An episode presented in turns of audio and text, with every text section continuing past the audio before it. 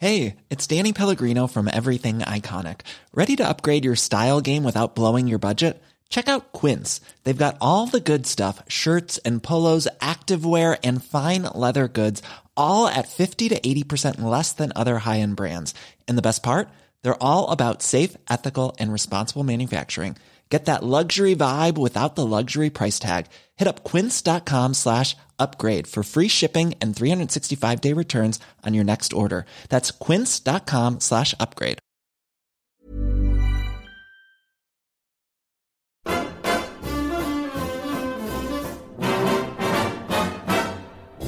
the red, red robin comes bob, bob, bobbing along, along, there'll be no more sobbing when he starts throbbing his old sweet song. Wake up, you sleepy head. Get up, get up, get out of bed. Cheer up, the sun is red. Live, love, love and be happy. What if I be blue? Now I'm walking through fields of flowers. Rain may glisten, but still I listen for hours and hours. I'm just a kid again, doing what I did again, singing a song. When the red, red robin comes bob, bob, bobbing along.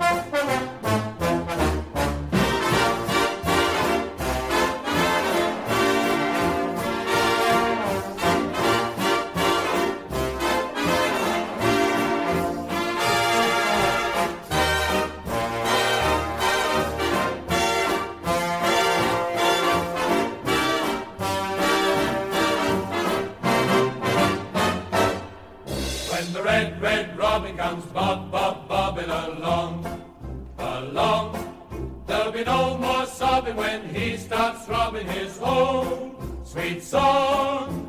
I'm just a kid again, doing what I did again, singing a song. When the red, red robin comes bob, bob, bobbing along. When the red, red robin comes bob, bob, bobbing. When the red, red robin comes bob, bob, bobbing along.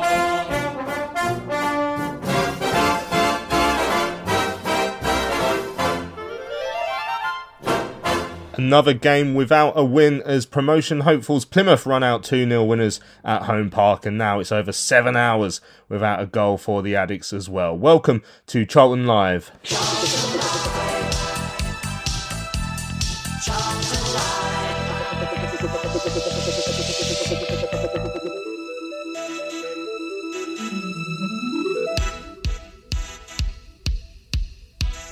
Well, good morning, everybody, and welcome to Charlton Live. I hope you guys are well. My name is Louis Mendes. On this week's show, we'll be looking back at yet another defeat yesterday, beaten 2-0 down at Home Park against Plymouth Argyle. Joining me to have those conversations, first up, Mr. Joe Puddyfoot. How you doing, Joe? Yeah, good. Thanks very much, Louis. Managed to get out of a family day today, so hopefully they don't watch YouTube, then I'll be all right.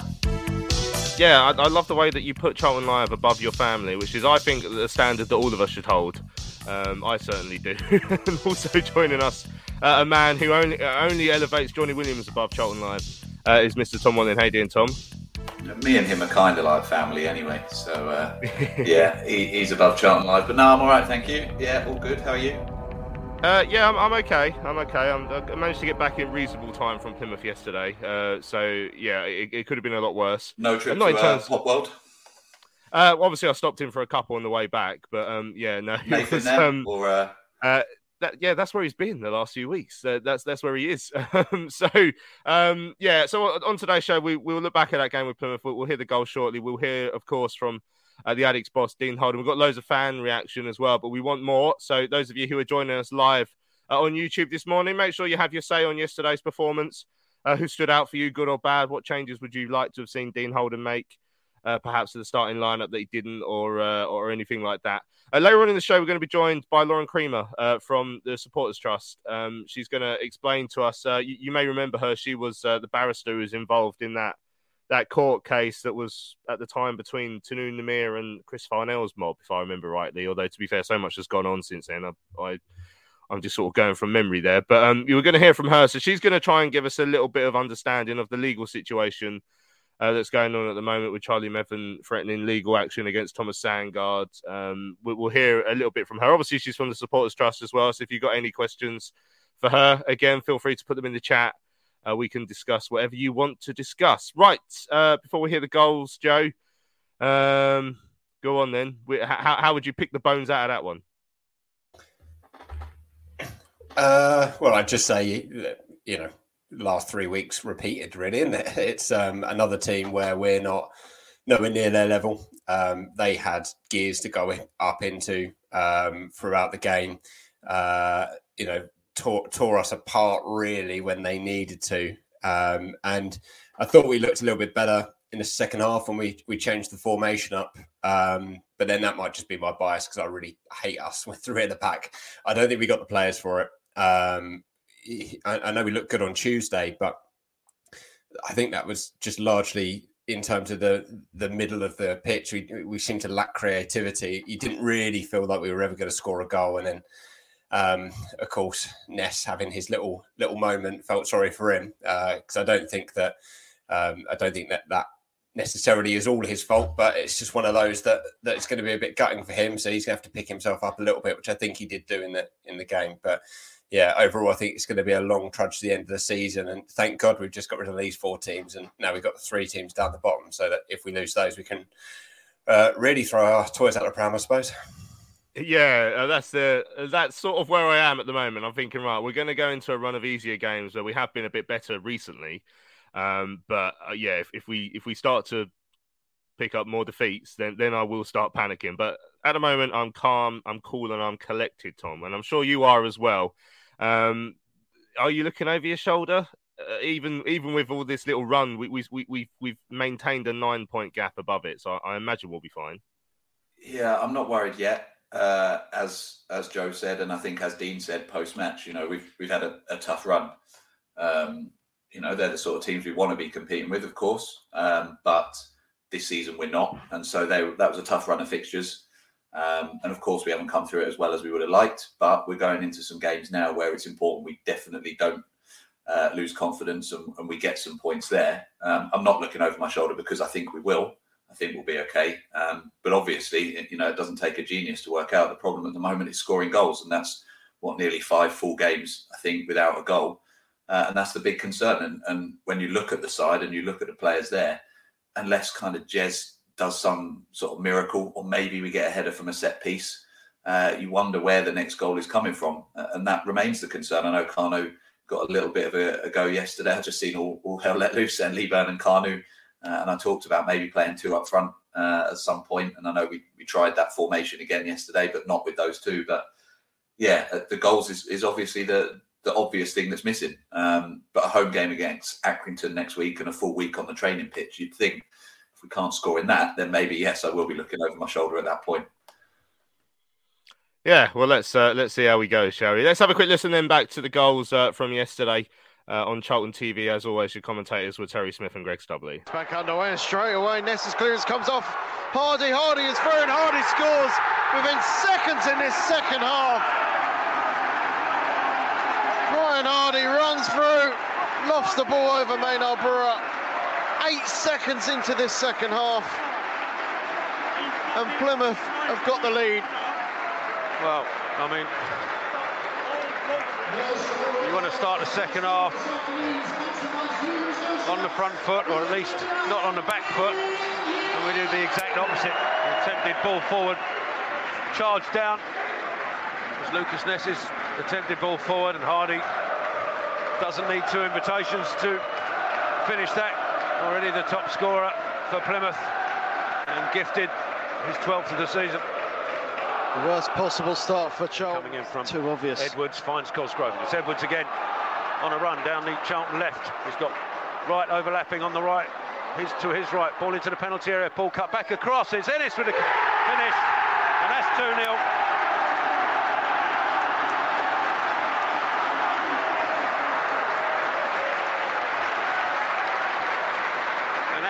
Pretty much game over in the 86th minute, unless the Addicts can do something remarkable here.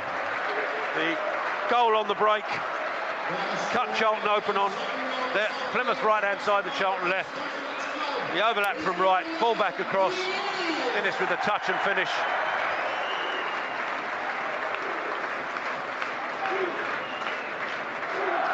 And it's disappointing from a Charlton point of view, because it's at a time when we were really pressing, looking like we might get back in this game, and undone on the counter. Yeah, undone on the counter, but so I said it's too obvious to try and target Inniss.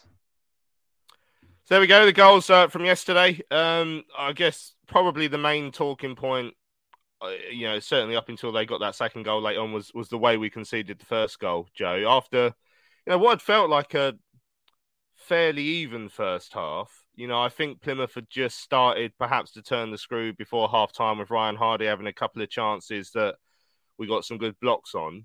You know, at the other end, we hadn't really shown a great deal, a couple of off-target shots from outside the area, but overall, I think I was reasonably comfortable at half-time, but, I mean, what disaster at the start of the second period. And you know, it couldn't have happened to a player who probably deserved it less, because Lucas Ness is actually one of the ones who's actually quite good compared to, you know, pretty much the rest of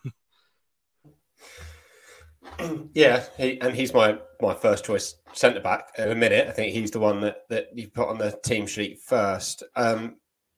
It's unfortunate, looking back. It was a little bit of a disaster all round in terms of the restart.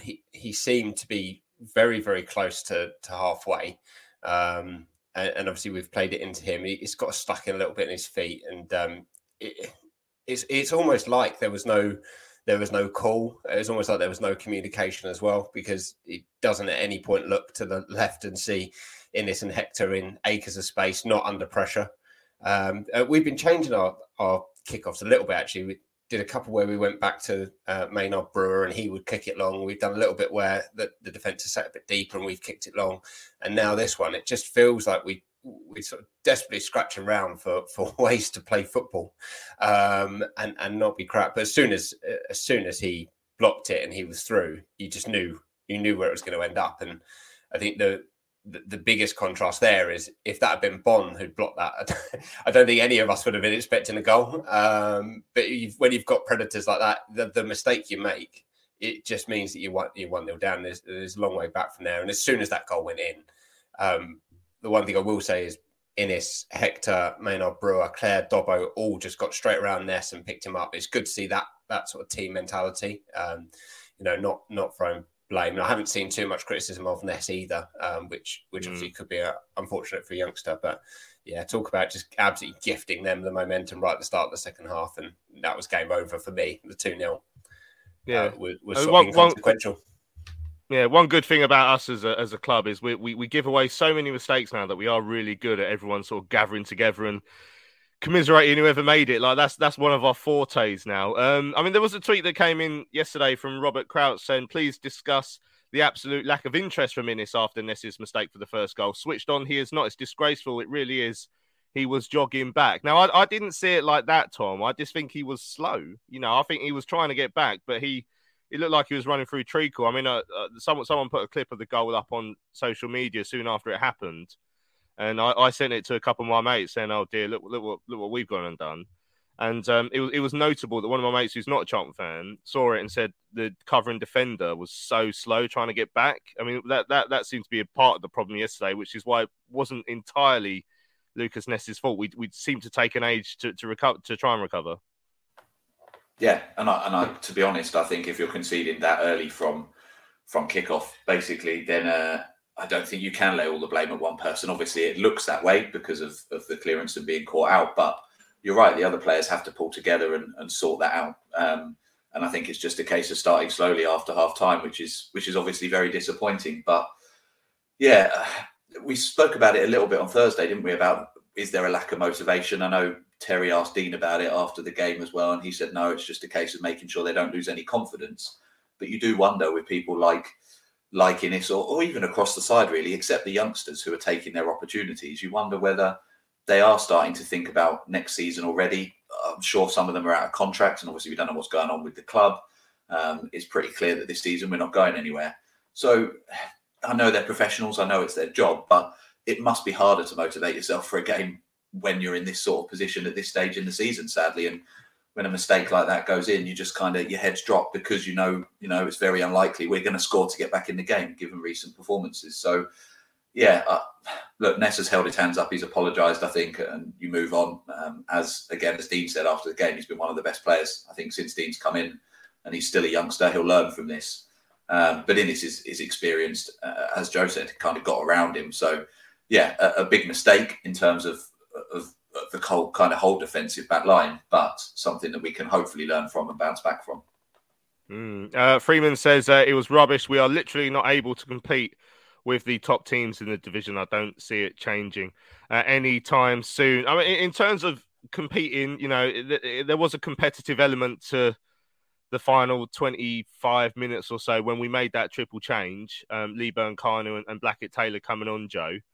That's sort of something I'm clinging on to at the moment as well, is that we are struggling when we're leading the line with Bonne, and we will speak a lot about his performance very shortly. But when we do have that firepower off the bench, then we do look at it better, and that's something I will cling on to. Is like, that's why I think we'll pick up the 3 or 4 points requisite to stay up.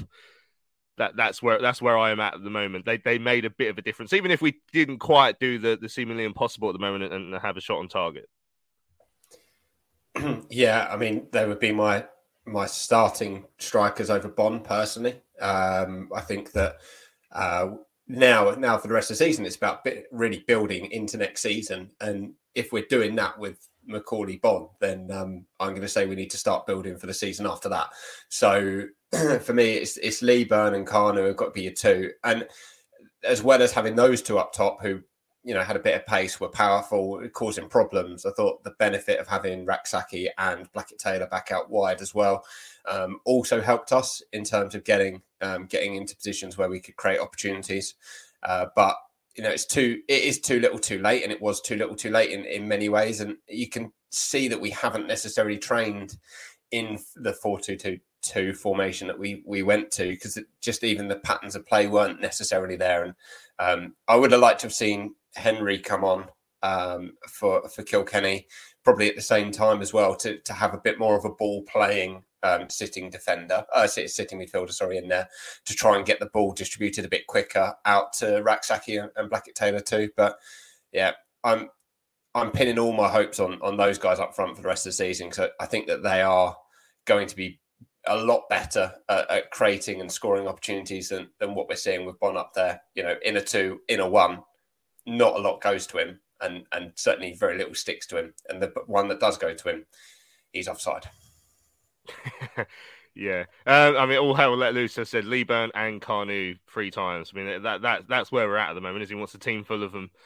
Lee Byrne's and Kanu's at the moment, which is fair. Ian says, we have so many average players. We did well to get money for O'Connell. He's been dropped at Wrexham, been a bench warmer for the last 3 games, and he was regarded as our best centre-half, which sort of sums up how the season has gone. Right, let's delve in then. Let's open the Macaulay Bonne door. All hell let loose says, is Bonne a better option off the bench than a starter? I mean, he's definitely a better option on the bench. 420 days without a goal for Macca. You know, he did stray offside quite early on yesterday. I think that was the only time he was offside in the game. But for a striker, you know, strikers are confidence players, Tom, and his confidence must be through the floor at the moment. His confidence is in danger of sort of surfacing in Australia at the moment. That's how low it is, and he's not an option for us. He cannot start games for us at this moment in time, but he does. Yeah, he needs time out of the firing line. I said that on Thursday. I said I feel sorry for him, and I stand by that. But first and foremost, I'm a Charlton fan. I'm not a Macaulay Bonne fan. So for me, we have to get somebody else in there that can lead the line for us. And I think he's been a little bit hamstrung, as I say, because of the state of the club at the moment anyway. I don't think he works in a 1. And again, I think I said that on Thursday. I think he needs someone alongside him. And I don't think this current formation with kind of a winger, an inverted winger or a Jack Payne alongside him is quite right. You want somebody, even him and Lee Byrne, I think maybe might work. But at the moment, he just needs some time. And as I say, out of the firing line, as you just said there, you know, strikers are confidence players. We saw the same with Stockley. When they go on a run, you just think, nothing's going to work, absolutely nothing. Because in that first spell with us, balls up to him did stick, and he wasn't getting offside as much. He was finding that line and just making the run at the right time. And now he's a little bit desperate, isn't he? And so he's making that run a little bit earlier. He's trying to make things stick, and as a result, they're not.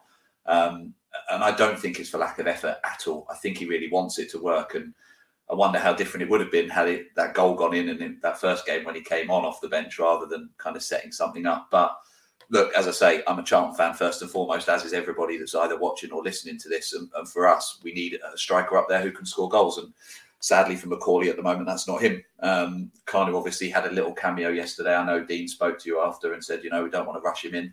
But as all hell let loose has said, why not? Why not give him and Lee Byrne a go? They're the future. They're the youth. They're the players that are going to want to prove a point. Give Macaulay some time on the bench, and you never know. Maybe he could be a better option coming off that. If we are 2 goals up in a game, get him on when we're comfortable and give him some space there. So, yeah, I do feel for him. I do. And I don't think he's not trying, but it's just not working for him. And it wasn't working for him at his previous club either. And that's why he's been so long without a goal.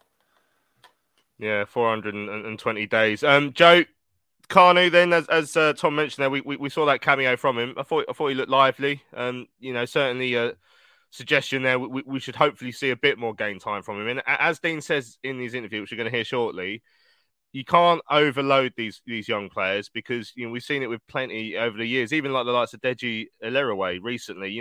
We gave him really high hopes when he came in. Charlie Barker. They have a couple of good games, but then the reality sets in that they are youngsters and it is a tough step up. So we don't want to overdo it, but I'd certainly would love to see a lot more of Kanu between now and the end of the season.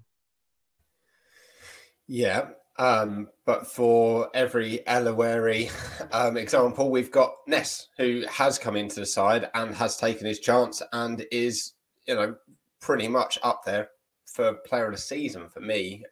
Probably Dobbo will win it because he's been in all season, but I think it's going to be a very close contest. So it's not impossible for these youngsters to come in and have a good run of form. Even Bonne, when he first turned up and came in, had a blistering start, really, scoring goals all over the place. So you've got to give him the opportunity to learn in a season where it doesn't really matter, because it could be next season, we might be right in the doldrums down the bottom. There might be a miracle. We might have an outside shot at the playoffs, and you get your injuries that Charlton get, and then you have to throw Kanu in. You're thinking, oh, why didn't we blood him a little bit more, get him a little bit of experience last season? And even Lee Byrne had good games and bad games, but you're not going to learn unless you're out there. And he's certainly not going to learn as much playing 90 minutes in the under-21s as he is going to be playing 30 minutes and the occasional 60 minutes for us at the minute. And the pressure really is off the youngsters, I think, because the fan base know that the season's over. So if he comes in and has a bad game, pull him out. Absolutely fine, no problems with that. But you've got to give him the opportunity, I think, to have a bad game and give him the opportunity to take his chance, just like Ness has. And he's got players like Ness in the squad that he's been playing with for a while. Henry's been around there for a while. There are players in and around him that are going to make him feel a bit familiar. And Henry's another one that I'd be giving minutes to now, certainly over the likes of Kilkenny. Who is he going to be here next season? Probably not. So they start building in terms of getting those minutes into these youngsters and giving them the opportunity to shine and learn. Yeah, all hell let loose says, would bringing in too many youngsters at the same time be detrimental to their development? I guess to an extent as well. If you all of a sudden just field the entire under-21 team, then obviously that won't help. You want to bring in one or two who can sort of learn from the... Well, hopefully not learn too much, judging by watching the rest of them, but learn from the experienced professionals around them. That's the sort of experience that players gain when they come into the side. I thought Michael Hector was good yesterday, Tom. That was a slight encouragement for me. Obviously, a defender who hadn't played a great deal had his struggles at the Derby game where he gave away a couple of goals. But yeah, I thought he looked all right yesterday, and that's something to try and cling on to, because obviously we do need options at that centre back position, especially if we are going to persist with playing the three, which we have done over the last couple of weeks. Yeah, I think overall I've been really impressed with him. I think, was it Forest Green, his debut when he came in, was making some big old meaty clearances, and then, as you say, then went into the Derby game the following weekend and struggled, but I think the whole team did, and I think we were quite clear about that at the time. But then since then, I think he's been good. As we spoke about on Thursday's show, he got around Jez and kind of marshalled him well on Thursday when it looked like he was going to get a red card. And I think he's got that leadership quality in him. Definitely. I think he's got that game experience in him, which, as we say, somebody like Lucas Ness doesn't have yet. And yeah, I think he's a good option. And it's interesting, obviously, somebody mentioned O'Connell earlier, and I was another one who thought he was going to come in and do well. And obviously that didn't work out. Sam Lavelle, obviously, I don't think ever worked out really. Inniss, you know, it's the hot-headed bit, but apart from that, I think he's a relatively competent defender. But other than that, you're kind of looking around, you're thinking, well, we're going to need to make some signings in that back line. You don't want to have to be relying on Ness week in, week out. And I think if we can keep hold of Hector, I don't know what his deal is like, but if we can keep hold of him into next year, I think he's somebody that you'd want to build that back four around because he's a leader in that position. If we've still got Dobbo as well, which is obviously a big if, I think there's a couple of leaders there that you start to build that spine that the likes of Bowyer did, the likes of Powell did when we went up with kind of Stevens and Hollands in the middle.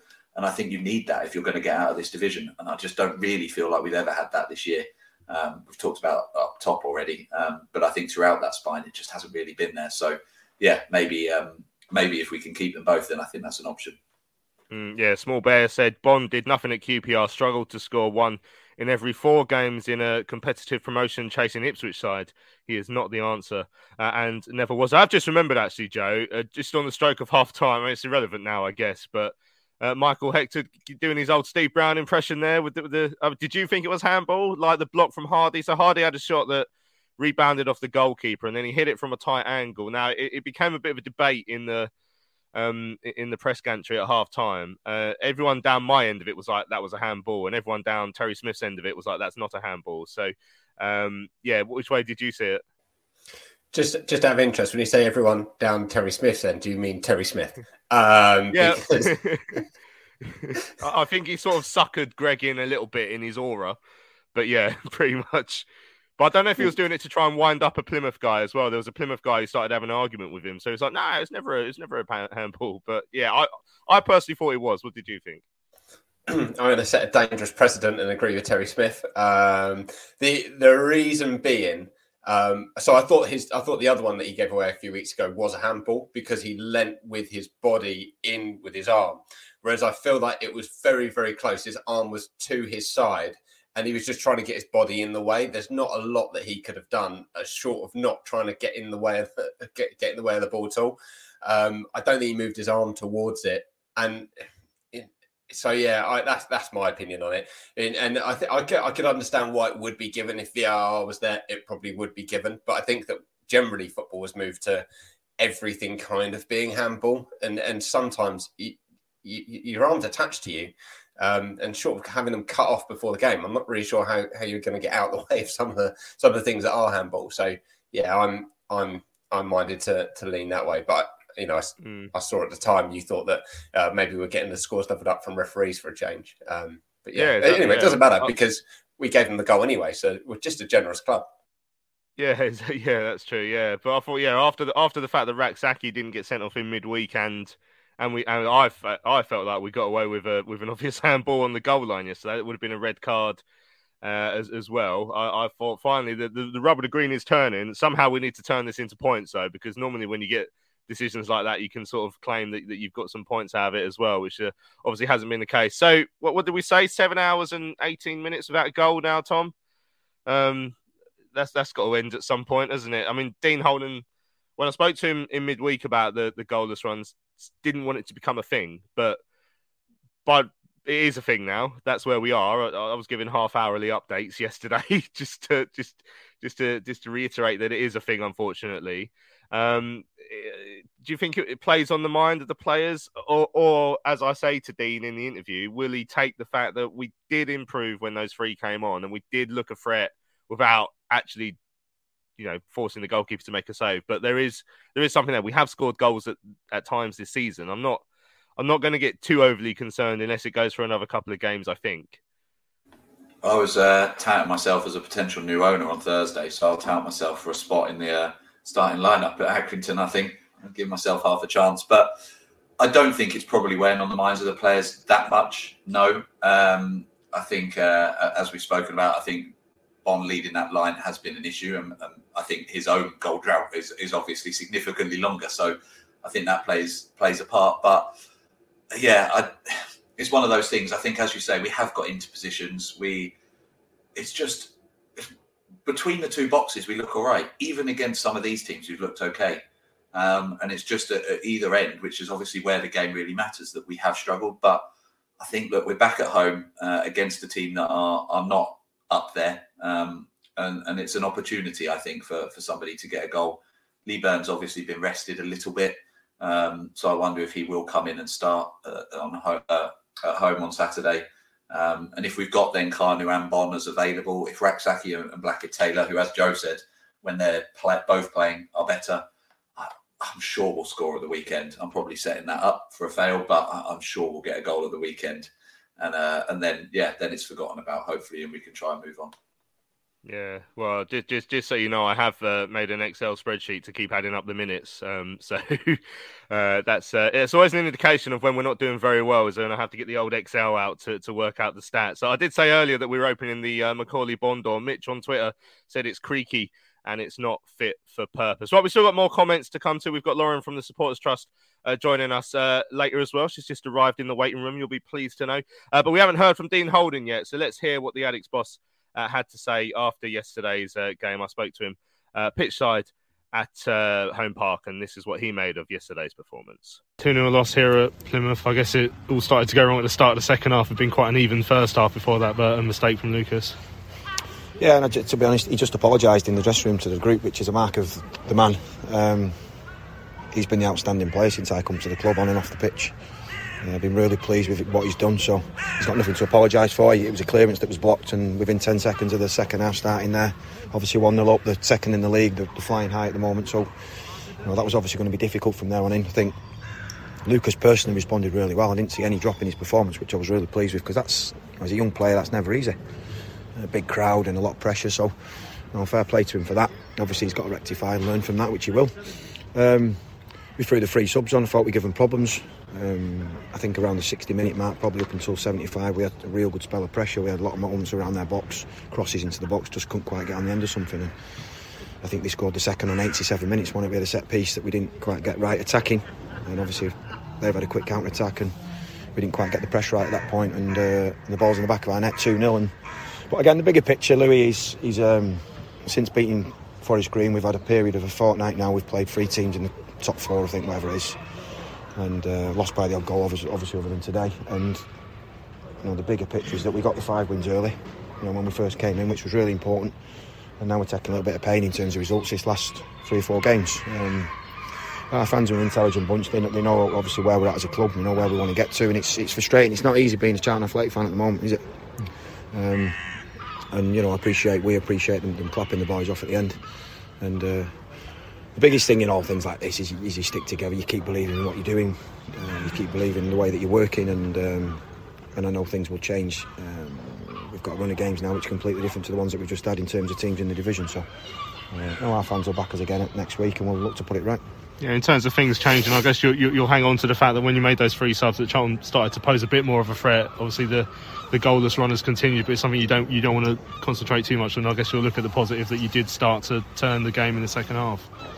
Yeah, and again, you look at the chances, and shots on goal is low. It's not even, it didn't register, I don't think. But in terms of action around the box and moments, they are fine margins, and we have to keep working. There's no easy way of getting away from that. As I said, we played against some good teams in this division recently, so there's no secret to it. The biggest thing is guarding against any sort of lack of confidence, loss of confidence within the group, because we've lost a few games. I don't work like that. We always look at what we need to improve on, not whether the result's good or bad. But it's a case of keeping everybody bubbly, keeping everybody upbeat. It's not easy for anybody, and stick together, it's the biggest thing. Yeah, how do you think you can do that over the next few days, just with that difficult run that you're coming off the end of now? I will address the performance and the result, as we always do, and I'll be the brightest, bubbliest one in the training ground Monday morning. That's my role, that's who I am anyway.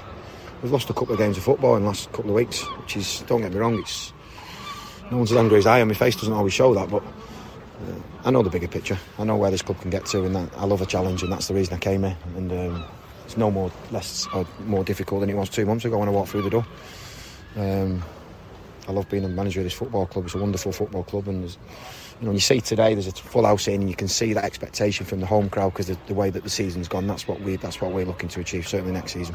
a lot of fans have been hoping to see a bit of Daniel Kanu in this closing stages of the season. What did you make of him coming in today? Well, it was excellent when he came on.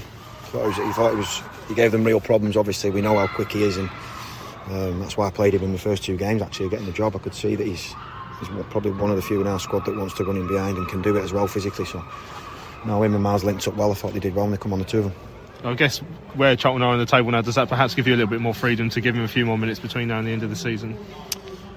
I think we're all, yeah, I think we, of course, we start looking towards next season. Of course we do. Don't get me wrong, there's still a decent enough gap from the teams at the bottom, but we can't get complacent with that. You know, we're never safe until we're safe. And 2 months ago, that was looking in jeopardy, weren't it? So, yeah, we have to get the balance right. Of course we do. But you've seen in all the games I've played, we've used Aaron Henry, we've used Albie Morgan, we've Lucas and Maynard Brewer have been obviously mainstays in the team. We've seen bits of Daniel, and obviously Miles has been injured recently, but he's played a lot of football, so no, it's not a case for me of being scared to play the youngsters at all. If they're fit and available and they're ready, then, and they look like they're ready to come in, then they'll play. Just finally, lost your assistant, Scott. I think he's going to Colchester. What does that mean for you now? Does that mean Anthony's going to get a step up, or are there other people you might look to try and bring in to be your assistant? Anthony and Scott have worked really well since I've been in the job. Anthony's been my main sort of assistant manager since I've been in anyway. Scott's helped around a lot with that. Obviously, he came to see me on sort of beginning part of the week or midweek, and there was an opportunity for him to move on that he wanted to take. So I was never going to stand in his way at that point. It does give us the opportunity to replace Scott, whether that's now or the end of the season, we'll make a decision on, but we wish him well. Cheers. Thank you. Of course, for optimism, Dean, that you know, right until the end, you're in this game, and you know, at times there wasn't a lot to choose between the teams. We've proved this season, mate. We beat them 5-1 at home, didn't we? Prior to me coming in, we've proved that the players in any given day can give a good account of themselves. Keep talking about fine margins. I mean, you can't really legislate, obviously, for that first goal. And it's a little bit the way it's gone for us at the moment. We certainly don't get down about it, not at all. No, I'm always positive. I'm always positive. Whether we lose a game and win a game, I'm always thinking next day, right? How come we now go on a run again? And that'll be the case tomorrow. You didn't have a lot of luck as well in the final third, did you? A lot of good play in and around the box, but didn't kind of translate into. Probably goals. Didn't drop for us, if we're being honest. But you can't rely on that. You know, you've got to, when the ball was, you know, however you get there, and whether you go in behind teams or whether you play through the pitch with an extra pass, it doesn't matter. Once you arrive there, you need to have that bit of craft and that bit of guile, and that's obviously why strikers are paid so much money at the top level of the game, aren't they? And we're just lacking in that part of the pitch, but it's not for want of trying. You've played a lot of the top teams in the last few weeks. How do you see the automatic promotion race? Do you think Plymouth will be in and around it? I don't care, to be honest. No, that's good. I don't care. Listen, I know Shuey well. He's a good manager, and they've had a good season. And, you know, the flying high, obviously, but Ipswich have come recently, have turned the form around again. But no, they'll concentrate on us.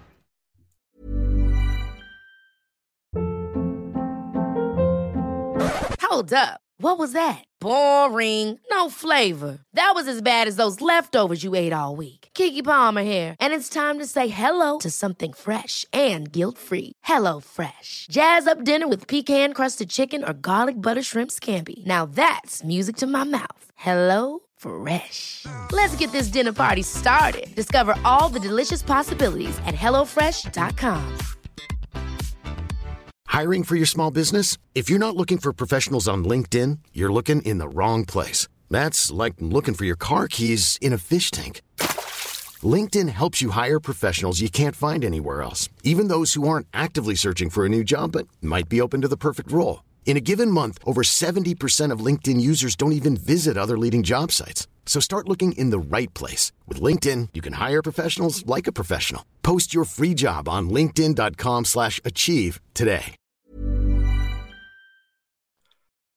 Cullen trying to take his man on. Chip ball back across. Bowers there. Pearce is there. Bowers there. And it's done! Yes! Oh, it's scores!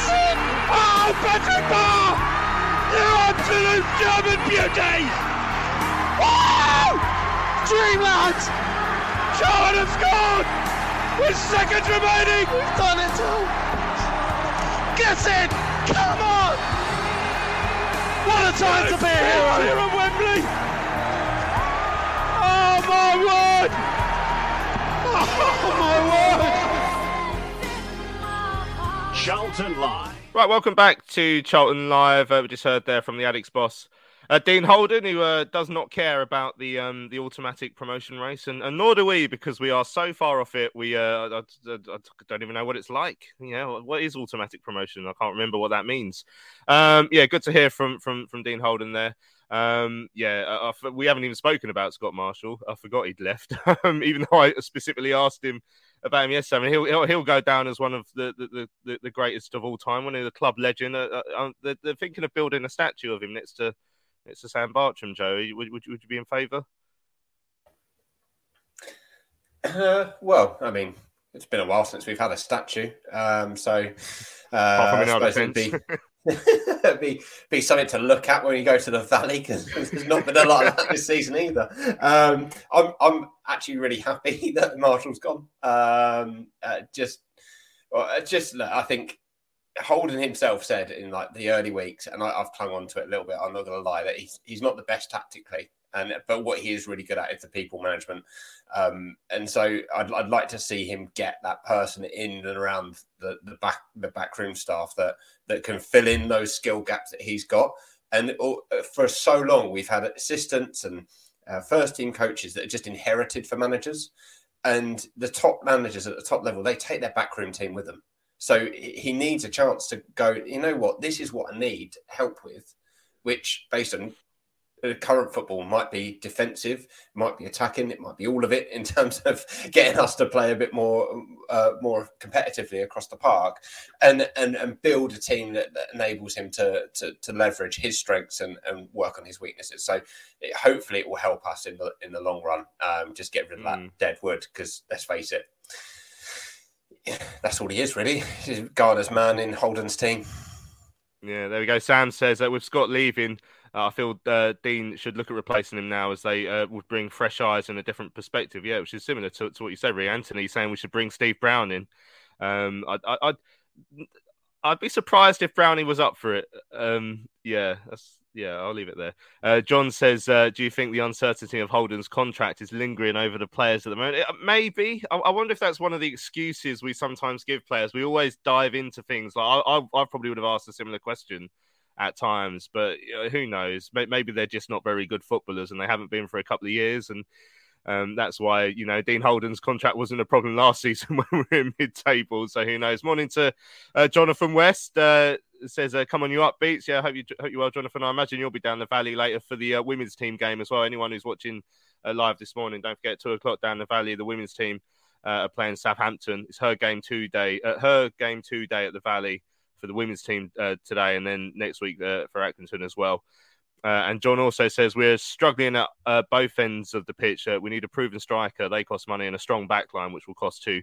The middle seems all right, though, which is not possible. Ian says, why would Dean Holden become permanent if a takeover could happen? He needs a number two. Players are unsure. You know, the better players will jump ship, and that's the uncertainty, isn't it? That's a problem. And then just finally, before we hear from the fans bar, Dan said, Lee Byrne and Kanu should start every game. The partnership could be our only hope for next season. I'm not sure Henry's all-round game is good enough, but we should give him a chance. Yeah, Aaron Henry is a bit of an enigma at the moment. We haven't seen a great deal from him. Right, let's hear from some more supporters. I spoke to a couple at Plymouth train station after yesterday's game. This is our views from the Vans Bar from our trip down to Plymouth.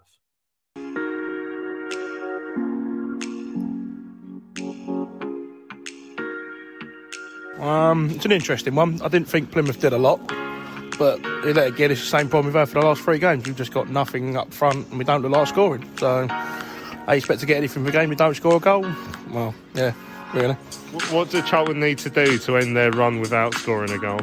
Play Daniel Kanu more often. I mean, let's be honest, he come on, he run past the centre half three times, and we didn't do that for the first hour. I think you've got to give more to youth a go now. I mean, the season's done. It's been done for over a month now, so give more to youth products a go, and then just get to the end of the season and start again. It was a rocky start, I guess. I mean, it was attacking well, going forward at the ball, we just couldn't make anything of it. The end product hasn't really been up to scratch as what we'd like it to be. Daniel Kanu coming in, probably done more in the half hour than what Bonne has done in his 9 games. So shame for Lucas Ness as well, because he's been one of our more consistent players since he's come into the side. Yeah, he's done well since he come in. I mean, he's only human, he makes a mistake. Let's be honest, it probably wouldn't happen again, but it is what it is. It just sums up the season, doesn't it? So look, we've got 10 games left now, whatever it is, get to the end of the season and start again. Start finding the back of the net, I guess, simple as. Enough said. Would you like to see changes up top? Yeah, I'd like to see Kanu play a bit more with Lee Byrne as a two, have a five midfield and three at the back, stick Rak-Sakyi wide and Blackett Taylor wide as well. So hopefully that'll give you the attacking mobility going forward, balls in the box. So when they do, keep getting the ball in the box, because we're not doing enough of getting the ball in the box to finish up with a header or a volley or whatever needs to be done. Yeah, and you know, just finally, someone when I was walking up here was trying to tell me that they're still ever so slightly nervous looking over their shoulder. Do you think we're in any danger like that? No, I don't think we're in any danger. I think now we've got teams that are around us now, and I think we can pick up the points, get to safety, and then just reassess in the summer. Sort out who wants to be here and who doesn't want to be here, and then just rebuild and go again next season. Yeah, no, it was very, very unfortunate. There's not much really you can say about it. It's just one of them things at the end of the day. You're always going to have a hiccup here and there, but heads up on to next week. Are you nervous about teams catching us below? I'm not particularly, but a couple of people have said they are. No, personally, I'm not too worried. I mean, you've got to look... You got to look at the facts. You sort of get to March time where we are now, and where you are in the table is where you're going to finish up, and that's going to be mid-table for us.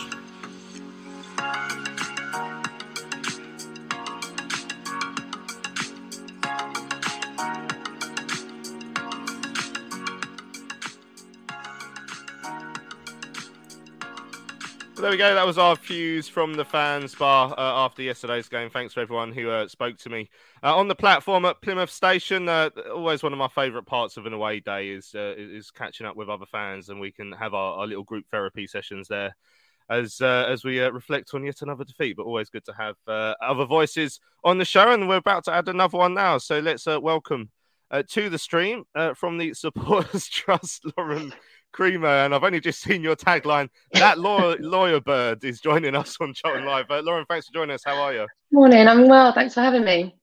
Yeah, no, thanks a lot for coming. It's a very interesting time legally in SE7, which is again something we've probably been saying for way too long. Always an interesting time legally in SE7. Yeah, I mean when I was a young supporter growing up and we're in the Premier League, I don't think I knew the name of any lawyers. No, nor me. I've known the name of too many now. Yeah. Luckily, you'll know Chris Farnell. You're sort of on our side. So obviously you represent the Supporters Trust. Obviously, you sort of shot to fame, if you will, as part of that court case between Tanu and Farnell, wasn't it? Is that right? It was a good question, because we said to the court early doors, Farnell had acted for every single person and more involved in that case. But it was between Lex Dominus, which was the company that Paul Elliott had set up and his cronies, and, you know, query whether Farnell was one of those at the time. And Panorama Magic General Consulting LLC, which was Tanu's UAE company, which many of you will probably have ripped out of your minds with good reason. But that was, I think, technically that is who I was acting for, was Tanu's company, because of course the injunction at that time was to try to stop the sale of the club to Sandgaard, because Lex Dominus, said that they had a right to buy the club. And they said, if the club's sold, it's gone. There's nothing we can do about that. So we want to stop selling the club in the meantime. And of course, in the end, it worked out one way. And here we find ourselves 2 years later, back in a not dissimilar position. I won't ask you if you have any regrets at this point. But, yeah. I think overall it probably was the right thing. It was the right thing that had to happen at the time. But absolutely, as you say, we're 2 years down the line, and now we're in a different situation, and that's sort of why we've brought you in for your expertise on this subject. Yeah. You know, most of our experience with the legal profession is whenever Nathan's been arrested. So we're seeing these statements currently between Charlie Methven, of course, who fans will know has just sort of come out the back of a failed takeover bid, and now he's claiming that there's been a breakdown in an exclusivity agreement between his mob and Sandgaard's mob, and there appears to be a threat now of some sort of legal action to either get some sort of deposit back or of other monies out of Thomas Sandgaard. I mean, it's baffling, as are a lot of legal proceedings to people who aren't generally involved in them. In your view, can you tell us what you think's happening, what you think might be likely to happen? And both sides have said it's unlikely to affect any future sales. So is that the way you see that as well? That's the fundamentally important thing to me, because my concern about all of this was that what Methven was saying was, well, look, I had the opportunity to buy the club. I had an agreement that you said you'd negotiate with me. You said you would let me buy the club, in effect, if we met certain conditions. You're saying we haven't met those conditions. We're saying we have. He said. And so we're going to go to the courts and get them to work it out. And in the meantime, you can't sell the club, because if you do, what we were entitled to buy will be gone and we won't be able to get it back. And so it seems to me, certainly from what Methven was saying in his first statement, I guess, was that he was going to be pursuing some kind of injunctive relief, similarly to what went on last time. It now looks like that's not what he's saying. Now looks like he's saying that, we really love the fans. Club's a great club. We wouldn't want to do anything at all to jeopardise the club. We've only ever had its best interests at heart. You know, suddenly they've discovered they were Charlton fans all along. So they're now saying that they're not going to interfere with any future sale. Now, it would be a bit odd for them to U-turn on that approach. It doesn't sound like that's the approach they're taking. And it sounds like effectively they're trying to narrow the issues down to Sandgaard. Are you going to give us our money back? Because again, by the sounds of it, there was a deposit, which may or may not have been non-refundable, depending on who you ask. They're not that uncommon, I should say, in sort of business or contractual kind of sale purchase agreements. Not necessarily anyway. So it might well be that they've fronted up hundreds of thousands of pounds and Sandgaard's thought, well, I think they haven't complied with their obligations under the contract, so I'm going to take it and walk away. And, you know, if they've agreed to something that means, that means it's ambiguous and that they've given up however many tens or hundreds of thousands of pounds and left themselves in a position where Sandgaard could walk away with that, well, more fool them. Is my unconsidered legal view of that. It's not a bad business model, is it? Just to get people to inadvertently give you a few £100,000 every now and then, and you get to keep it. I mean, from the outside looking in, and this might be an unfair question, but do you think there's likely to be any basis on the argument at the moment? Do you think Thomas might owe them that money back? I will give the classic lawyer's answer, which is that it would depend on what the contracts say. It's possible either way. And the difficulty about all of this is that they're just both saying completely opposite things to Rich Corley, seemingly exclusively, / to The Athletic. And I mean, who cares? Who are they talking to? Because the impression I'm getting from this back and forth, it looks a lot to me like the sorts of letters that I write and that solicitors write all the time, where we say, look, we're totally right. You're all morons. You're definitely going to lose in court. You're definitely going to have to give us our money back. So agree to do it by 14 days time. And here's my bank details. And then you write the letter back that says, no, you're an idiot and you're completely wrong. And we're definitely going to win in court. There's no way we're giving you your money back. And also we want some money in return. So they're doing that, but in the press. This is seemingly part of what Methven does, trying to get sort of fans on side, trying to position himself in a certain way. Don't really know what he thinks the game is, because it seems tolerably clear that the ownership of Charlton is no longer a possibility for him unless he's going to be prepared to stump up more cash. And even then, we know that Sandgaard's ego is such that I suspect that now that Methven's dissed him publicly, he wouldn't do a deal with him anyway, regardless of the money. So I don't know who they think they're impressing, making muppets of themselves in the press.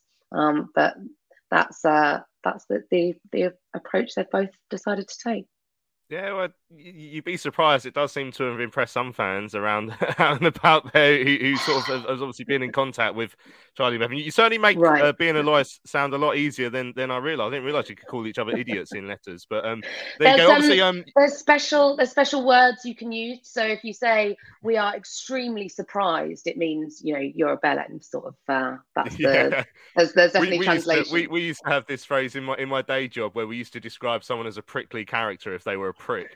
But there you go. Right, obviously you represent the Supporters Trust. The Trust have put out a statement this week. Do you want to let us know a little bit about where you guys? First of all, obviously I'll let you say where you guys see the situation at the moment, how you feel about what's going on, and I have opened it up to questions as well. So we might get a couple of questions coming in from the listeners. Great. The Supporters Trust statement this week effectively says what I've just said, which is. Fans don't care about this. Fans shouldn't have to know about this. If you're serious about legal action, and indeed you're saying it doesn't affect the club, then in particular we don't care. But do that between your lawyers.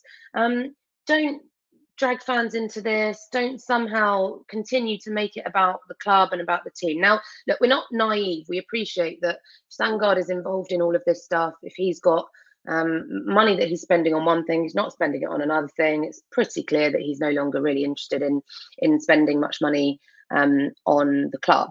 So I think the sort of first and foremost thing to say about the position of the Supporters Trust and the things that we're hearing from our members and from all fans is that they are just absolutely sick of this. And if Sandgaard isn't prepared to commit to Charlton in any meaningful way anymore, then he needs to sell to someone who is. And of course, we had our concerns, as did I think all fans, or many fans, about whether Methven and his mob were that person, were that entity, whether they genuinely did intend to invest in the club. You will remember and will have seen, and maybe we're at the all-fan group meeting where we talked about the fans' charter and about sort of setting down in black and white, because it's sometimes easy to say, oh, well, this is what we think an owner should sort of feel like, but you don't always put it down in writing and have a sort of clear sense of what that is. So I think putting that down in writing has been very helpful, but it includes that, owners will engage properly with fans and actually prioritise that. And also that they'll invest in Charlton's present and its future. And so if Sandgaard isn't prepared to do that, then Cast has been very clear for a long time that he needs that Sandgaard needs to sell up and sell up to somebody who's got a genuine interest in funding the club. Of course, the tricky thing about all of this is that for now, he is seemingly paying the bills. And that's why, Louis, when you talk about, was what happened 2 years ago the right outcome? I would say the answer is yes, because we know that the people who were in situ then were intending to do the opposite of paying the bills. They were taking money and resources out of the club to the biggest extent possible. Sandgaard hasn't done that, in fairness to him, and he has put in a lot of his own money. And I suppose there's a limited amount of credit you have to give someone for that. He must have been aware that was what running a football club in League One in England looked like when he bought the club, but there you have it. So Cast is calling, as ever, for stability, but we are very alive to the risks of a club in our situation falling prey to ESI Mark III, and that's a risk that we are very, very aware of and obviously extremely keen to avoid. I've just got a quick question for you because I work in sales. So basically, if I know that someone plays games, then I'm much less inclined to work with them on favourable terms. So does the way that this has played out sort of impact Sandgaard's future ability to either sell or get investment in terms of not only the vendors, but especially legal teams, starting with a position of real distrust of Sandgaard based on Methven's versions of events? Yeah, very possibly. Yeah, very possibly. That's a really excellent question because it feeds into this question of who would buy Charlton? Who would buy Charlton as we currently stand? I said to Louis in the week, unless one of us is going to win the Euro Millions and just, you know, buy it all or got some anonymous, very wealthy, very generous donor, who's going to buy a club that doesn't own its assets, its key assets, being the Valley and the training ground, that has all sorts of loans now to Sandgaard. I mean, you know, who knows what terms he'd be prepared to sell on, but, you know, it's important to remember that there's quite a significant loan liability to Sandgaard. Incredible amount of mess with Roland and all of the things that are tied up. And who knows what's been going on? Well, we know a lot of what's been going on under Sandgaard's ownership, but, you know, potential legal claims from former employees, potential claims from others that he's not been dealing with in good faith, perhaps. We don't know, but you're right. It's very likely, if you are a legitimate businessman looking at trying to find a legitimate business opportunity, are you looking at Charlton in light of the last 4, 5, 10, whatever years? And very possibly you're not.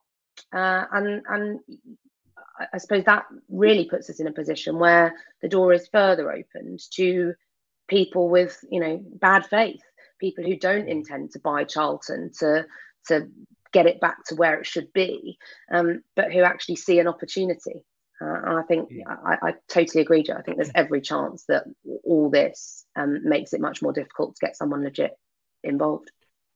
Right, we've got a couple of questions that have come in the comments. So Sam is asking, is Sandgaard still paying Roland, or does Thomas now own 100% of the club? So the club it is he owns, but it's the stadium, which is obviously part of the problem that Roland still owns.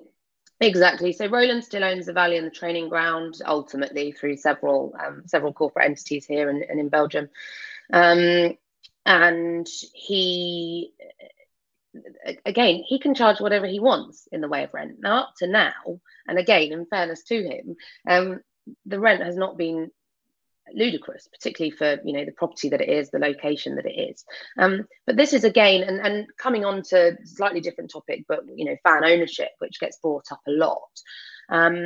It's one of the great difficulties in trying to come up with a cohesive and coherent fan ownership plan, is unless the entity that owns Charlton also owns the Valley and the training ground, you're totally at the behest and at the whim of Roland, in effect, because if you want to play at the Valley, you are, because it's open to Roland to wake up in whenever the lease comes to an end and say, well, actually, I want £10 million a year, and, you know, you can come up with a fan ownership model that covers a lot of the operating costs. But even at the current rent, I mean, I think from memory it's £400,000 a year now for the Valley and the training ground. Even that is a massive amount of money to find. You know, you think about fan ownership, you think about being able to come up, do, you know, a one-time push, one-time fundraise to come up with the money to buy the club. And we've seen that with clubs like Portsmouth and Hearts, where they're bought out of administration. And so the administrators are prepared to accept a different amount. But when you're then thinking about having to continue to raise that money every single year to cover not only the massive wage bill, not only the significant operating costs when you've got a stadium our size and a club our size, operating in League One, but then also having to find hundreds of thousands of pounds a year in rent, you kind of start to see that, yes, Thomas owns 100% of the football club, Charlton Athletic Football Company Limited, which runs Charlton Athletic and the women's team, but also while Roland is still, you know, holding on to those assets, in a sense, you know, he's got a form of ownership of things that are important to us, things that are important to Charlton. Yeah, and that's part of the pickle we find ourselves in. We're probably going to go ever so slightly over time. I hope you don't mind, Lauren, because we've got a couple more questions that have come in. No, sorry, I've been talking a lot. Yeah, that's your job, I guess. All Hell Let Loose says the Methven Group say they were unable by EFL regulations to pay 90% of the ongoing costs with regards to the running of the club. Is that your understanding of that as well? Is that something you're aware of? Yeah, so this is part of the concern, again, that Cast had and I had about this arrangement, you know, where they're bringing in their people. And we've seen, you know, we saw the people, the finance, the CEO, COO that come in. And, of course, Dean Holden, who's sort of slightly the odd one out because, of course, he's still there and the others have left. And for my part, I would like him to hang around. But I guess we're going to have to see what happens there. Part of the concern we had about that arrangement was exactly that EFL regulations are tight on this, understandably. Now, not as tight as they need to be, and the white paper that's been published over the last couple of weeks is hopefully going to lead to some legislation that deals with better financial regulation around football, but also better control of who's in charge of football clubs. But this is exactly why, right? Because the idea that you could be a sort of person who's semi-committed to buying a football club, you haven't gone through, perhaps, the requisite checks. And the EFL does checks on who these people are. Money laundering. Where's this money coming from? Contrary to, what you would think about the EFL sort of just working this out on the back of an envelope. In theory, at least, they do proper checks about this. And, of course, the famous owners and directors test, the fit and proper persons test, as it used to be known, which is hopeless and rubbish and is a test which would allow Matt Southall to still own a football club. Matt Southall wanted to own a football club, notwithstanding that he's been bankrupt in the past, notwithstanding that he's got judgments against him, notwithstanding everything we know about him.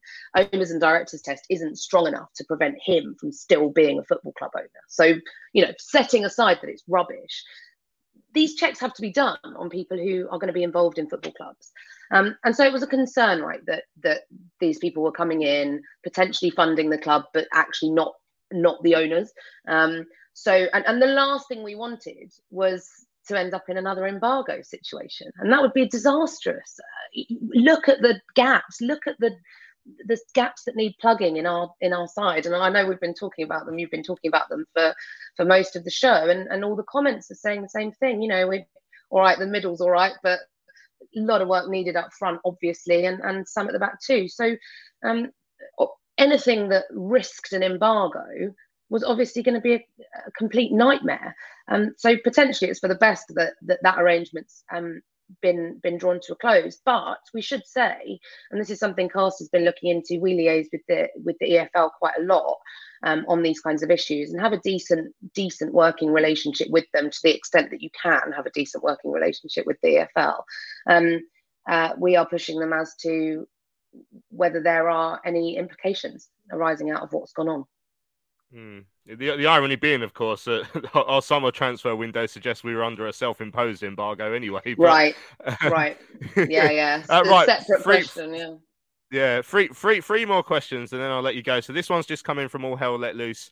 At other clubs, the local council owns the home ground. Is there any chance of the Royal Borough of Greenwich buying the Valley? Is that something that again, the Trust have thought about? It's not something that has crossed my mind before. So Mark Batchelor on our board is a planning consultant, planning expert.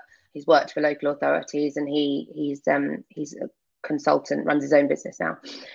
So Mark is our kind of planning guy, and we've talked a lot about this issue because, of course, protecting the valley is really fundamental. And there are plenty of us on the Cast board who would find it very difficult to imagine seeing Charlton. Watching Charlton play anywhere else, right? I mean, certainly for me, I was born in 92, so I don't have any memory of a time before we were back at the Valley.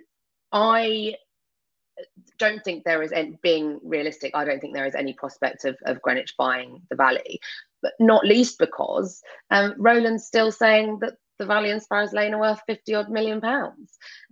Now, we Cast have looked at this quite a lot, obviously, as part of the prep work we were doing about buying the club potentially out of administration, who knew at the time, but back in 2020 when it was all kicking off. And a more realistic valuation, we think, is somewhere in the sort of mid-20s of millions, which obviously is still a lot of money.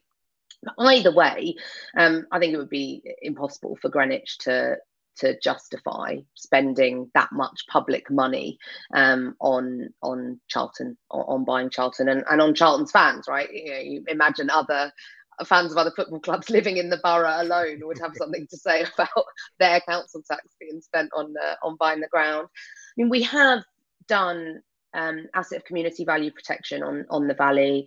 That at least puts us in a position where if there's a proposal to sell it, and that's not to sell the company that owns it, I should say, but actually to sell the ground, so to developers or something similar, we would be able, effectively, Cast would be able to put a 6-month embargo on that plan to see whether we could raise the funds. And in reality, we think get public opinion on our side, get there to be outrage in the press, get Gary Lineker tweeting about it, no doubt, and that kind of thing to kind of make clear to people that this is unacceptable.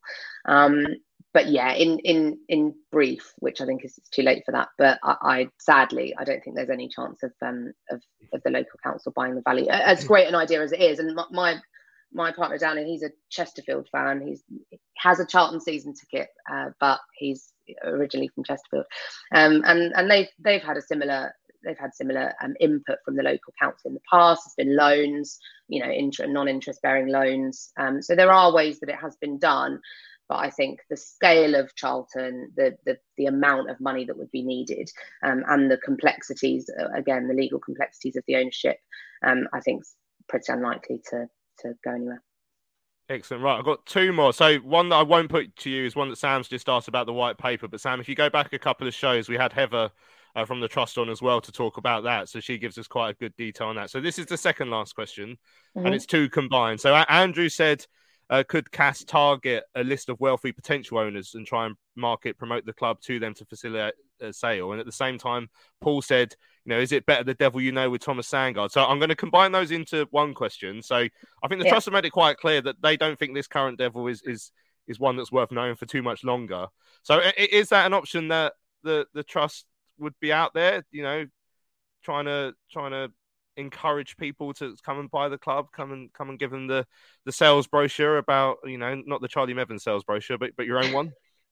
This is something that we've talked about a lot, in relation to the potential purchase back in 2020 when we were thinking about launching our club and asking people to put their hands up. Would you be able to support us financially if we were trying to buy the club out of administration, we thought at that time. And there is precedent for this. So Portsmouth, I've used these examples already, but when Portsmouth did this, they had, I think they called them presidents, and they had a list or a group rather of really wealthy fans and local people who were prepared to really front up some cash. And I guess they probably got their money back when they sold the club to the Americans. I don't know what the structure there was. So they did it. Hearts had Anne Budge, I think her name was, and she was a very local, very wealthy local woman who was prepared to sort of effectively bankroll the club until such time, on behalf of the Supporters Trust, until such time as they were able to self-sustain. So there is precedent for it. It is very much part of a sort of contingency plan that CAST has got for what we would do if things got really drastic. Because, there's no question we would have to do something, right? If we got to a position where we were looking down the barrel of insolvency, whether that was, an administration or something else, I think administration is most likely, then, yeah, for sure, there would be approaches to wealthy local people, because I think in reality, that's the only way you're going to be able to get enough cash to make it viable. I think, we would all put our hands in our pockets for the club, I'm sure, but people can't fund. You look at the losses that Charlton made and again, in fairness to him, the money that Thomas Sandgaard has fronted up, yes, lots of it in the form of loans. So let's see what happens to that. But unless you've got, tens of millions of pounds of cash sitting around, it's just not viable. And importantly, linking back to an earlier question, you're not going to be able to satisfy the EFL. So the EFL has to be satisfied of the source and sufficiency of your funding. So it's not enough to say, we hope some wealthy people are going to come out of the woodwork. You've got to have people there. They're your source. You've got to say, we've got, 10,000 fans that have committed to X amount by direct debit every month for 12 months or whatever it might be. And we've got these, these millionaires who are prepared to give us some cash up front. And then sufficiency. It's kind of hard to know what that looks like, but we know it's a lot of money. Yes, it would absolutely, inevitably and invariably have to include wealthy people. But this is why, tying back into the white paper, having an independent unit to look at the finances of football clubs, to be able to ascertain where this money is coming from, and that there's a stable source of it, that you can't do what, Thomas Sandgaard could do tomorrow, which is just turn the tap off. That's the precariousness of our position. And that's why, in a sense, Paul Glover's better the devil you know question is a really valid point. because he hasn't allowed the club to go into insolvency, hasn't put the club into administration, as we've seen other owners in football do when they, run out of money and or get bored. So there is still, as ever, seemingly with Charlton, masses of uncertainty. And unfortunately, unless and until we get somebody in who is prepared to make a proper commitment and convince the fans, which is going to take some doing after everything that's gone on with Charlton over the last few years. I think we are always going to have that spectre hanging over us. It makes the end of this season even more depressing because, yes, we know there's nothing more to do, right? We know there's nothing else. We hope there's not going to be a relegation scrap, but we hope that's kind of it for the season. And how many times have we all said over and over again, oh, well, the next window, the next window, the next window. And how many owners have said the next window? But if the next window is another one, Louis, where, as you say, effectively, well, we may as well be under a transfer embargo because no one's going to put any money up to buy anyone, then, what does next season look like? And the season after that? That's the bit I've struggled with at the moment, is that there's still no light at the end of the tunnel. Yeah. Right, final question, I promise. This is from Small Bear. What are the next steps for the Trust and the wider fan base with regards to Sandgaard's ownership? Are we approaching formal process? And just to take it a step slightly further, so, I'm sure the Trust are well aware of this, but there are elements of the fan base who always say the Trust should be doing more. The Trust should be more in your face. Yeah. They should be putting pressure on. I was sat with a fan on a train home yesterday, someone who I know more through social media than in person, but that's the great thing about away days, you get to chat to different viewpoints and that, and he was under the impression the trust don't do enough. So what would be your answer to that? Yeah, I hear that. I literally hear that and from people and on social media as well. For me, the reason I joined the Trust Board back in 2020 was that I saw that there was a risk of insolvency. I thought that the ownership at the time was so lackluster and useless that there was a risk that a winding up petition would land on the doormat. No one would do anything about it. We'd go under almost by mistake. And I wanted to kind of be around to make sure that that there was someone who knew something about it, at least, who could kind of help out. And I'd like to think that I did that in some way, but through CAST, I couldn't have done that on my own. We are stronger and better as a unit and as a unified body of fans, and that is something that Charlton has really struggled with, I think, in recent years, is having a unified, together fan base, and at times it has become incredibly toxic, and I think, perhaps we're getting back to that kind of place. So I suppose, first off, I would advocate a bit more of a sort of realisation that we are in this together, that CAST is for fans. We are for Charlton fans, for Charlton, for the past, present and future of the club, and for making sure. And then when I... When the court case happened, I remember getting a DM on Twitter that had me in tears from a guy who had just had a kid and said, I really thought I might never be able to take her down to the valley, and now I know that I'll be able to, and thank you. I wasn't the person to thank, but just that's what it's about, right? That's all any of us at CAST are trying to do, is make sure that what we've got and the feelings that we have for Charlton are something that the next generation, my kids perhaps, and Louis, your daughter, can have in the future. There is always going to be disagreement among the fan base about what we could or should be doing. Part of the kind of call for protest stems from a feeling that there's little we can do, right? That we're kind of useless, that fans can't do anything, that it's all a bit hopeless and helpless. I totally get that. I completely understand that, and CAST completely understands that. There is a lot of work that's boring and not particularly sexy that goes on in the background that is important in trying to preserve and protect the club for the future. And I hope I've sort of explained a little bit of that today. As far as protest goes, and this links back to Joe's question earlier, I think airing our dirty laundry in public at a time where the club is trying to attract investment and trying to attract legitimate, proper people who want to take it forward isn't always the best solution, right? So the idea of when there are, we're being told by lots of people, legitimate interested parties. It's, for me personally, and I think for the trust as well, it has struck us that the idea of making clear that we're going to make things very difficult for anyone coming in the future isn't necessarily the best one. Right? Everyone's clear that Sandgaard needs to go, and even still, he's been saying, "Well, I am going. I'm selling up. I'm trying to find someone to sell to." So it's not. I'm not sure what a protest would intend to achieve at this point. You know, with Roland, it was very much that we wanted to make clear to him that it was untenable for him to remain the owner of Charlton because he wanted seemingly to stay in place, and that obviously ended up being what was achieved. For better or for worse is an argument for another day. But now Sandgaard obviously has got fed up and has maybe run out of the free money to spend on this, and is on the way seemingly in one way or another. I'm not sure at present what protest therefore would achieve. So that's my sense.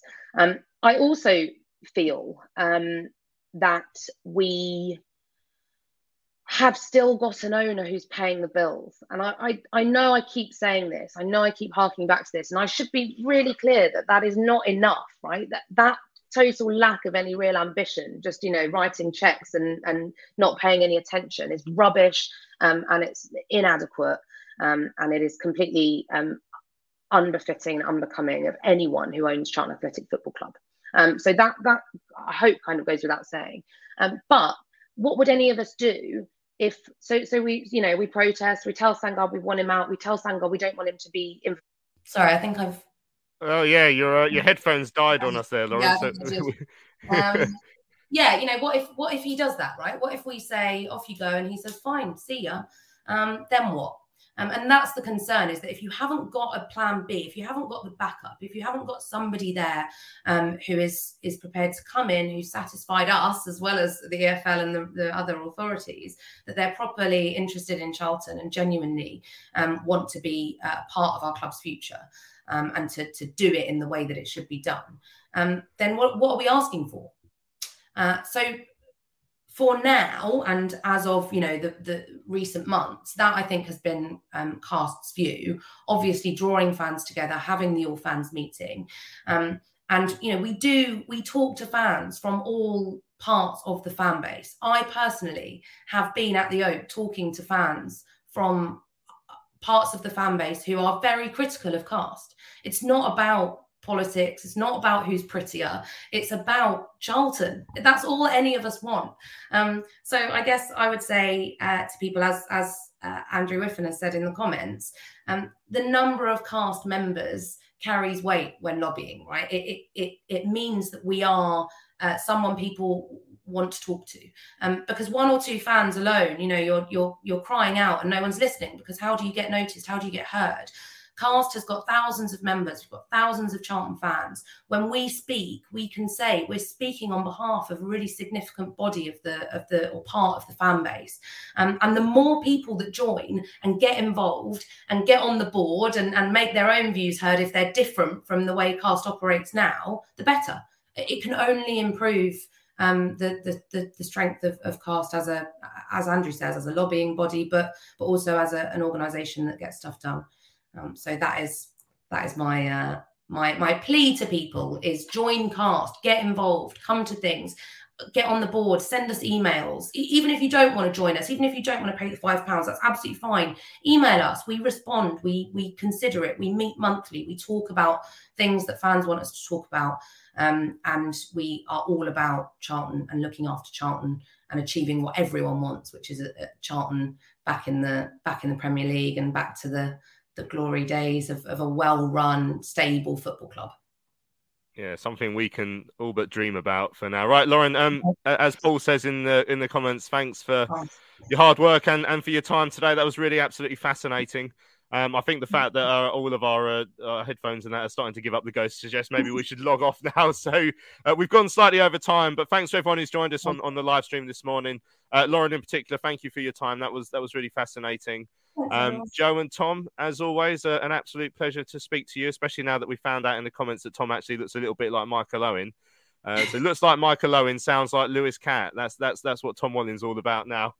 Right, thanks to everyone who's joined us on the live stream. Thanks to everyone who's listened back on the podcast. Don't forget to subscribe to our YouTube channel at Charlton Live. The more subscribers we get, the more powerful we could be as a lobbying body as well. But also we just need a load of we just need subscribers to keep this going.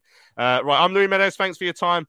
We shall see you all again on Thursday when we look ahead to next week's home game with Accrington Stanley. We'll see you later.